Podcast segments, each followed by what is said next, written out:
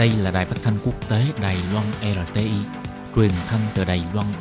Mời các bạn theo dõi bài chuyên đề hôm nay.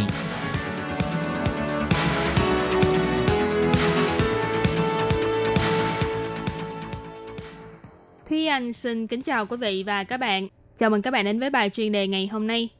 Chuyên đề hôm nay có chủ đề là Nếu hiệp định khung hợp tác kinh tế đổ vỡ, vừa không ảnh hưởng nhiều đến kinh tế, mà còn sẽ là chiêu bài chính trị trước thềm bầu cử của Đài Loan. Và sau đây mời các bạn cùng lắng nghe nội dung chi tiết của bài chuyên đề này. Năm 2010, Đài Loan và Trung Quốc ký kết Hiệp định Khung Hợp tác Kinh tế, gọi tắt là ECFA, và chính thức có hiệu lực từ ngày 12 tháng 9 cùng năm. Trải qua hơn 9 năm thực hiện, đến nay trước thềm bầu cử tổng thống nhiệm kỳ mới vào đầu năm 2020, hiệp định này lần nữa trở thành tiêu điểm chú ý của xã hội. Bởi vì từ sau khi đảng Dân Tiến lên nắm quyền lãnh đạo vào năm 2016, quan hệ giữa hai bờ eo biển trở nên nguội lạnh và phức tạp hơn. Cộng thêm năm nay, phía Trung Quốc nhiều lần gây sức ép ở nhiều phương diện, trong đó bao gồm việc khiến cho Đài Loan mất đi hai nước bàn giao có mối quan hệ gắn kết lâu năm.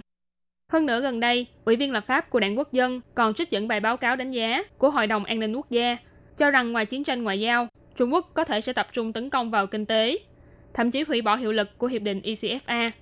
Việc này đã dấy lên sự quan tâm và lo ngại của nhiều giới trong xã hội. Các đơn vị chính phủ như Bộ Kinh tế, Cục Thương mại Quốc tế và Ủy ban Trung Hoa Lục Địa cũng đã phản hồi về vấn đề này. Họ cho biết hiện tại hiệp định vẫn đang được áp dụng như bình thường, không hề có sự thay đổi. Bộ trưởng Bộ Kinh tế ông Thẩm Vinh Tân cũng nhấn mạnh, dù cho thực sự phải kết thúc hiệp định, thì theo quy định, phía Trung Quốc cũng phải có thông báo bằng văn bản trước 180 ngày, để hai bên có thời gian cùng thương lượng. Nhưng đến thời điểm hiện tại thì chính phủ vẫn chưa nhận được bất kỳ thông báo nào. Thế nhưng do hàng hóa của Đài Loan có đến 40% là xuất khẩu ra thị trường Trung Quốc, cho nên nhiều người lo ngại nếu như hiệp định ECFA thực sự kết thúc thì sẽ là một đòn nặng đối với xuất khẩu của Đài Loan. Về vấn đề này thì Bộ Kinh tế lại tỏ ra khá là lạc quan. Theo Bộ Kinh tế thì giá trị hàng hóa được hưởng ưu đãi miễn thuế là khoảng 23,6 tỷ đô la Mỹ. Thế nhưng con số hưởng ưu đãi thực tế chỉ khoảng 14,8 tỷ đô la Mỹ. Nguyên nhân là do các doanh nghiệp cho rằng quy trình xin phép quá phức tạp cho nên đã không xin phép để được hưởng ưu đãi. Và cũng vì sự chênh lệch giữa dự toán và thực tế này mà ông Thẩm Vinh Tân nhận định, việc kết thúc hiệp định ECFA sẽ không ảnh hưởng quá lớn đến kinh tế của Đài Loan. Mặc dù vậy, các đoàn thể công thương của Đài Loan vẫn tỏ ra vô cùng lo lắng. Chủ tịch Hiệp hội xúc tiến công thương, ông Lâm Bá Phong đã thẳng thắn rằng, mức độ ảnh hưởng của sự việc này chắc chắn sẽ lớn hơn so với đánh giá của Bộ Kinh tế. Chỉ là phải xem đến khi đó, chính phủ sẽ có biện pháp ứng phó như thế nào mà thôi. Một số thành viên của Tổng hội Thương nghiệp Toàn quốc và Tổng hội Công nghiệp Toàn quốc cũng bày tỏ, nếu hiệp định ECFA chấm dứt, những ngành nghề bị ảnh hưởng đầu tiên sẽ là những mặt hàng nằm trong danh mục được miễn thuế ngay từ khi hiệp định có hiệu lực.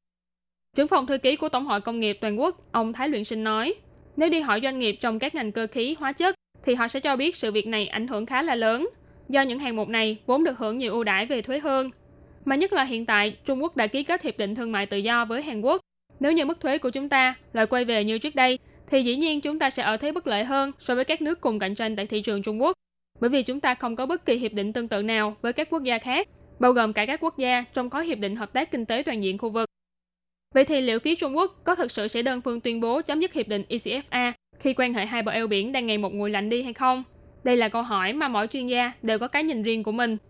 Ngoài ra cũng có nhà nghiên cứu phân tích từ hai mặt lợi ích kinh tế và chính trị thì cho rằng Hiệp định ECFA có lợi cho thương mại của hai bên, thậm chí Đài Loan còn chiếm phần lợi nhiều hơn. Nhưng từ những mặt hàng nằm trong danh mục miễn thuế của ECFA thì cho thấy hiệu quả miễn giảm thuế thực tế không như dự kiến. Cho nên nếu phía Trung Quốc thực sự chấm dứt hiệp định này, thì không những là không ảnh hưởng nhiều đến kinh tế của Đài Loan, mà mặt khác còn sẽ tạo ra hệ quả chính trị. Chủ nhiệm Trung tâm Nghiên cứu Phát triển Hai bờ eo biển thuộc Viện Nghiên cứu Kinh tế Đài Loan, ông Trần Hoa Thăng nói, Đài Loan không sợ việc này, nhưng đối với Trung Cộng mà nói, thì hành động này sẽ trở thành một chiêu bài để thao túng chính trị trong nội bộ của Đài Loan. Có thể nói đây là một hành động tương đối thiếu cân nhắc. Hiệu quả kinh tế của hiệp định ECFA mặc dù không như dự kiến, nhưng hiện tại thì Trung Quốc vẫn là thị trường xuất khẩu chủ yếu của Đài Loan.